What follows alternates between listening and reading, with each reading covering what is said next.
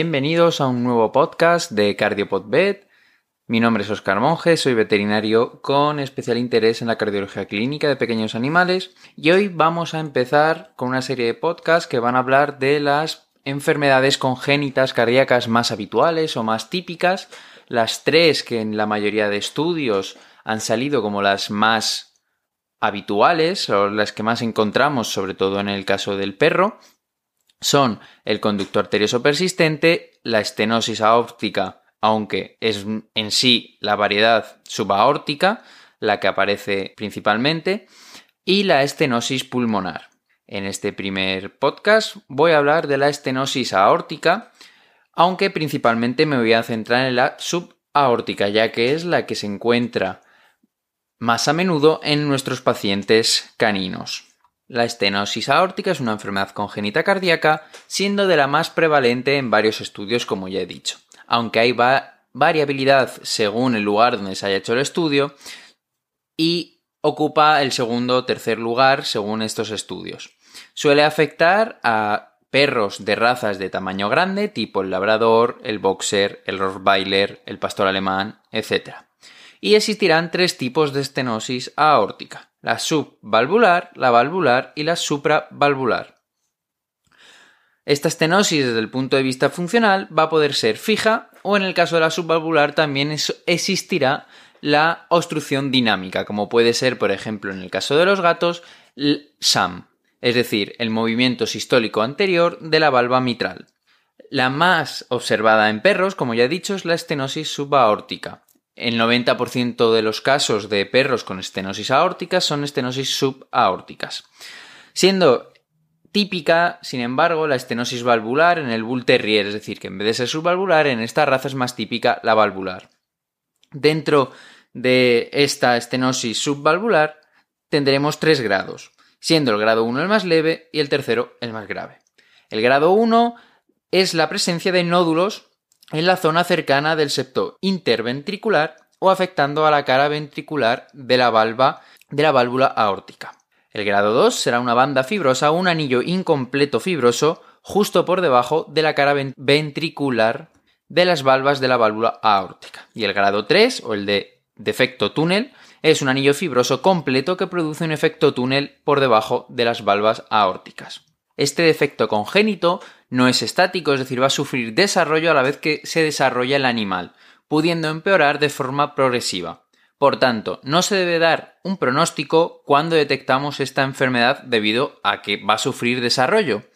Se recomienda realizar un screening ecocardiográfico en las razas o en los animales predispuestos antes de los seis meses, no pudiendo dar un certificado de que este animal se encuentra libre hasta el año de edad justamente por este motivo, porque se puede desarrollar. Es decir, puede ser que cuando hagamos el screening, si es muy joven el animal, no tenga una estenosis subaórtica remarcable o que nos dé incluso alteraciones hemodinámicas, pero a lo mejor al año de edad sí que nos puede aparecer aunque sea una subaórtica leve. Entonces, por ello no se debe dar, o eso dicen en los artículos, como que el animal está libre hasta que tiene el año de edad la existencia de la estenosis va a producir un aumento en la poscarga del ventrículo izquierdo, es decir, un aumento de la presión que es necesaria para eyectar la sangre desde el ventrículo izquierdo hacia la aorta, aumentando por tanto el estrés sistólico de la pared de este ventrículo y poniendo en marcha los mecanismos compensadores con remodelación cardíaca. Principalmente esta remodelación va a ser hipertrofia concéntrica, produciendo a su vez una disfunción diastólica, menor que en el caso de la cardiomiopatía hipertrófica felina, pero sí que es una disfunción diastólica debido a que este corazón no va a ser capaz de albergar el mismo volumen durante la diástole que un corazón sano. Además, esta hipertrofia concéntrica lo que nos puede producir es una posible obstrucción dinámica del tracto de salida del ventrículo izquierdo, salvo que exista un SAM, una displasia mitral o una insuficiencia mitral concomitante, por lo general estas estenosis subaórticas no producen un aumento marcado del tamaño del atrio izquierdo y solo en estadios muy avanzados llegarán a producir un fallo cardíaco congestivo izquierdo. A su vez, va a existir un flujo coronario alterado, lo que va a producir que existan áreas de hipoperfusión miocárdica, necrosis y predisponiendo a que se produzcan zonas fibróticas y que sean zonas proarritmogénicas, es decir, que nos puedan aparecer focos arritmogénicos dando lugar a arritmias. En la exploración física de estos pacientes puede ser que no detectemos un soplo, sobre todo en animales jóvenes con patología leve. En caso de detectar un soplo, suele ser un soplo sistólico de hasta 3 grados sobre 6 en la base cardíaca del emitoras izquierdo. Va a ser un sonido en forma de, diamante, es decir, crece y decrece, y os voy a poner como ejemplo este soplo del libro de soplos de Ettinger.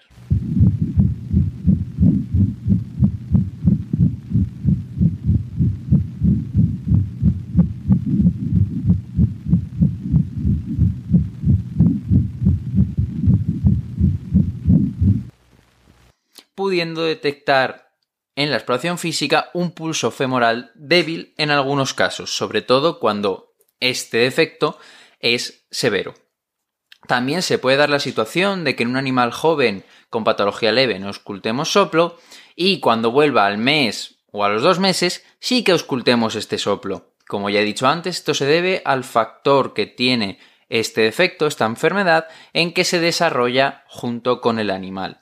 En la radiografía torácica vamos a poder observar un aumento de la silueta cardíaca en las zonas de proyección del ventrículo izquierdo. Esto viene escrito en los libros y en algunos artículos y en algunos animales es verdad. Pero tenemos que tener en cuenta una cosa, lo que se produce no es una hipertrofia excéntrica, no se produce una dilatación, se produce una hipertrofia concéntrica, es decir, el músculo crece, se engrosa, pero crece hacia el interior, por decirlo de alguna manera, por simplificarlo. Por tanto, puede ser que tengamos una radiografía completamente normal. Al igual, el atrio izquierdo puede aparecer dilatado, pero como ya he dicho, a no ser que tengan algún defecto en la válvula mitral de forma concomitante, es posible que este atrio izquierdo no esté dilatado o que si lo está, lo esté muy poquito. En algunos casos vamos a poder ver dilatación postestenótica de la aorta. Por tanto, vamos a ver un aumento en el área de proyección de la aorta ascendente. Esto no ocurre en todos los defectos subaórticos, y por tanto tampoco es un hallazgo que se mantenga en todos los pacientes. Por tanto, la radiografía torácica en este caso hace un poco de aguas a la hora de diagnosticar un posible caso de estenosis subaórtica. Por tanto, si no hacemos la ecocardiografía, nos lo vamos a comer. El electrocardiograma nos va a poder dar una información, pero que va a ser poco específica, consistiendo sobre todo en hallazgos compatibles con esta hipertrofia concéntrica del ventrículo izquierdo, es decir, tendremos un patrón de alteraciones relacionadas con hipertrofia del ventrículo izquierdo. Más tarde, en etapas más avanzadas, se pueden llegar a ver otras arritmias, como complejos ventriculares ectópicos o arritmias ventriculares, bloqueos de rama, fibrilación atrial, etc. Esto será debido a los focos arritmogénicos, debido a la necrosis y la fibrosis que se produce en el ventrículo izquierdo y la fibrilación atrial en el caso de que tengamos una dilatación del atrio de una manera severa. Vamos a poder ver alteraciones en el segmento ST debido a la fibrosis y a la necrosis subendocárdica. Hay que tener en cuenta que en medicina humana este segmento ST se utiliza para la valoración de los infartos de miocardio. Y si yo ya he dicho que este miocardio va a estar hipoperfundido, lo cual va a dar problemas de necrosis miocárdicas, al final, y muy entre comillas, es como si este animal en su musculatura cardíaca estuviese tuviendo microinfartos. Por tanto, por eso podemos ver estas alteraciones del segmento ST. La prueba para el diagnóstico y seguimiento de la estenosis subaórtica va a ser la ecocardiografía. En ella vamos a observar la hipertrofia concéntrica de este ventrículo izquierdo que, aunque es verdad que en algunos artículos y libros hablan de que no se ha visto una correlación directa entre la gravedad de la estenosis y la hipertrofia, sí que una hipertrofia severa suele estar relacionada con un grado de estenosis severo. No siempre, pero sí que nos puede servir un poquito como guía. Observaremos según el grado de estenosis subaórtica, recordemos el tipo 1, nódulos, tipo 2, banda fibrosa o tipo 3 o defecto de tipo túnel, la presencia de nódulos hiperecogénicos, bandas fibrosas hiperecogénicas o el efecto túnel en el trato de salida del ventrículo izquierdo. Además, vamos a poder ver alteraciones en la válvula mitral, ya que pueden existir cambios estructurales a nivel de toda la estructura cardíaca que puedan hacer que cambie un poquito la conformación de, esta de este anillo de la válvula mitral, teniendo fallos en la coaptación o incluso que pueda hacer que se arrastre la valva anterior mitrálica hacia dorsal, es decir, hacia la salida del tracto de salida del ventrículo izquierdo, es decir, hacia la aorta.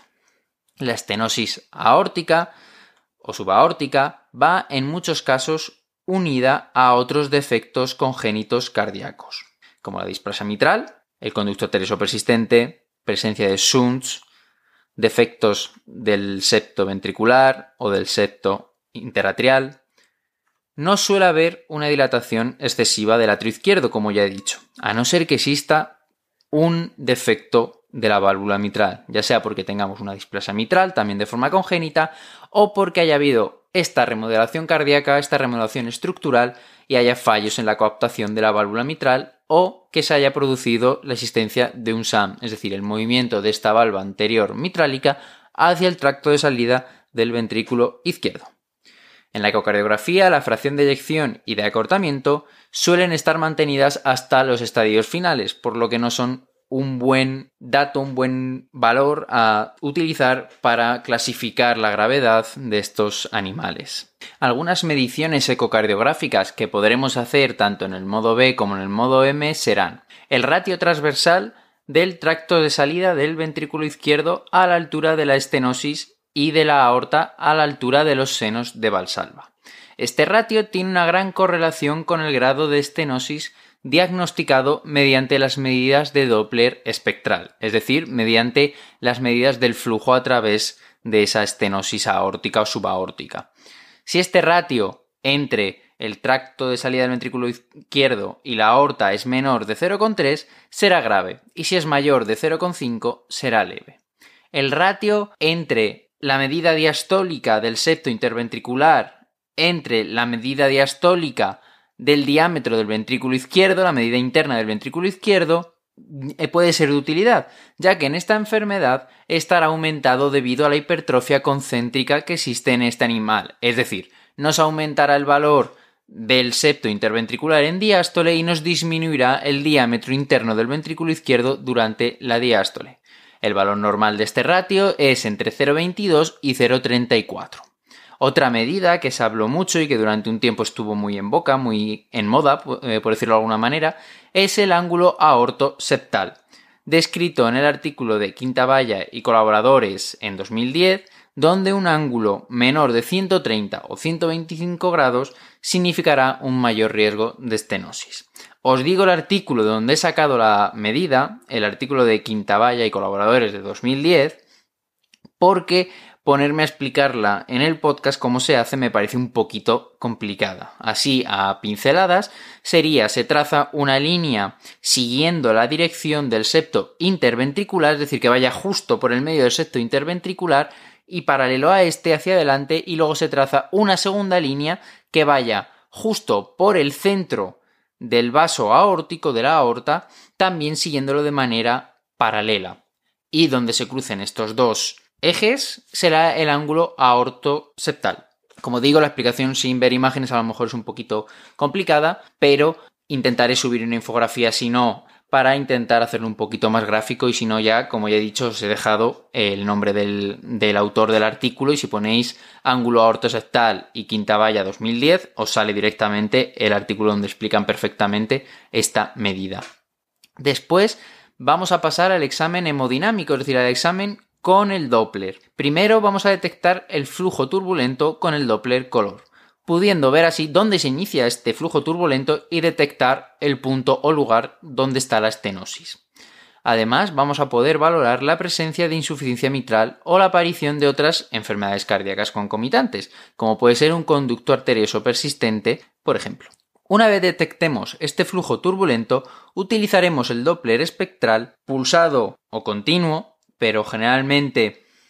podemos utilizar el pulsado para localizar exactamente dónde empieza a acelerarse el flujo sanguíneo pero para medir la velocidad máxima vamos a utilizar el Doppler continuo porque si no vamos a tener artefactos de aliasing y no nos va a dar la velocidad que realmente tiene ese flujo. Preferiblemente se habla de que se debe realizar esta medida desde un corte subsifoideo o subcostal y así obtener la velocidad máxima, ya que vamos a tener el mejor grado de alineación entre el Doppler, entre nuestra sonda y el flujo aórtico. El gradiente de presión a través de esta estenosis aórtica, a través de la fórmula de Bernoulli modificada, vamos a obtener, gracias a la velocidad mejor dicho, obtendremos este gradiente de presión aórtico. Teniendo en cuenta que los gradientes menores de 50 milímetros de mercurio serán una estenosis subaórtica leve, entre 50 y 80-90 será moderada y más de 90 será grave. En cuanto a la velocidad, Considerando el corte hay opiniones diferentes, pero generalmente se utiliza una velocidad de corte de 2, 2,25 metros segundo. Como digo, aquí hay zonas grises, pero bueno, se utiliza este valor de 2, 2,5 metros segundo como valor de corte siempre y cuando no haya un aumento del volumen inyectado, es decir, no haya un aumento de la precarga, ya que eso nos puede aumentar la velocidad y darnos un error a la hora de diagnosticar. Casi todos los animales la velocidad aórtica es menor de 1,5, por lo que entre 1,5 y 2,25 existe una zona gris,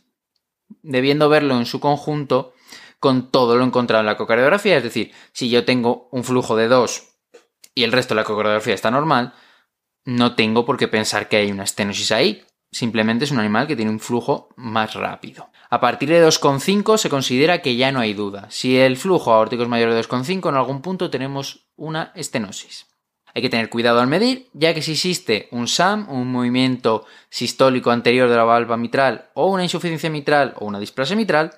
se puede medir por error la velocidad de esta insuficiencia y confundirla. Y no sería la primera vez que en un cachorro con una displasia mitral se ha medido una velocidad en aorta de 6 metros por segundo sin entender muy bien anatómicamente dónde venía esa velocidad porque no había nada que causase esa velocidad,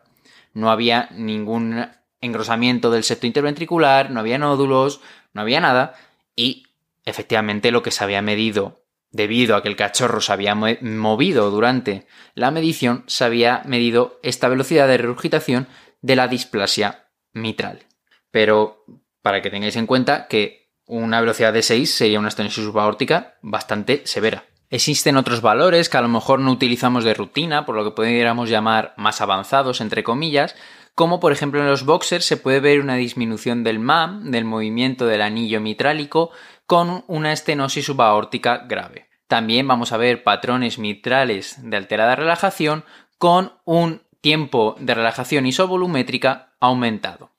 en los flujos aórticos o del tracto de salida del ventrículo izquierdo, deberemos fijarnos en si aparecen un componente de obstrucción dinámica de este tracto de salida, ya que observaremos una silueta en forma de daga con el pico de máxima velocidad al final de la sístole. Es decir, que va como de más despacio a más rápido, justamente al contrario de como suele ser un flujo aórtico. En cuanto al tratamiento, la opción quirúrgica es bastante costosa, es difícil y al menos en los artículos que he leído yo, no ha tenido unos resultados especialmente buenos como para decir es la de elección, hay que hacer la cirugía o hay que hacer la mínima invasiva. Por eso digo que en esto me refiero tanto a la cirugía abierta como a la mínima invasión. Ya que no es que exista como en la estenosis pulmonar una membrana, una fusión que podamos romper con un balón. Si nosotros dilatamos con un balón esta estenosis subaórtica, que en muchos casos, por ejemplo, si es por hipertrofia del, del septo interventricular, no vamos a hacer absolutamente nada, pero bueno, si es que existe un anillo incompleto subaórtico o es que existe una banda fibrosa, pues bueno, a lo mejor conseguimos dilatarla durante un tiempo, pero con el tiempo se va a restenosar, porque va a ser como la goma de un calcetín. La vamos a dar de sí, pero con el tiempo va a volver a su espacio, a su forma normal. Solo se recomienda hacer estos procedimientos de mínima invasiva en estenosis muy graves, mayores de 200 milímetros de mercurio de presión. Es verdad que hay artículos con balones de alta presión, con los cutting balloon o con dispositivos un poquito ya más avanzados que sí que han dado, parece, en algunos casos, una mejor resolución o un mejor pronóstico, pero como ya digo, tampoco hay evidencias en artículos que justifiquen, como en la estenosis pulmonar, en la de tipo valvular, por ejemplo, que justifiquen la utilización de estos procedimientos para mejorar el pronóstico del animal y para tratar esta enfermedad. En cuanto al tratamiento médico, se suelen utilizar beta bloqueantes en pacientes que no hayan entrado en insuficiencia cardíaca congestiva. Inciso, por favor, paciente con insuficiencia cardíaca congestiva,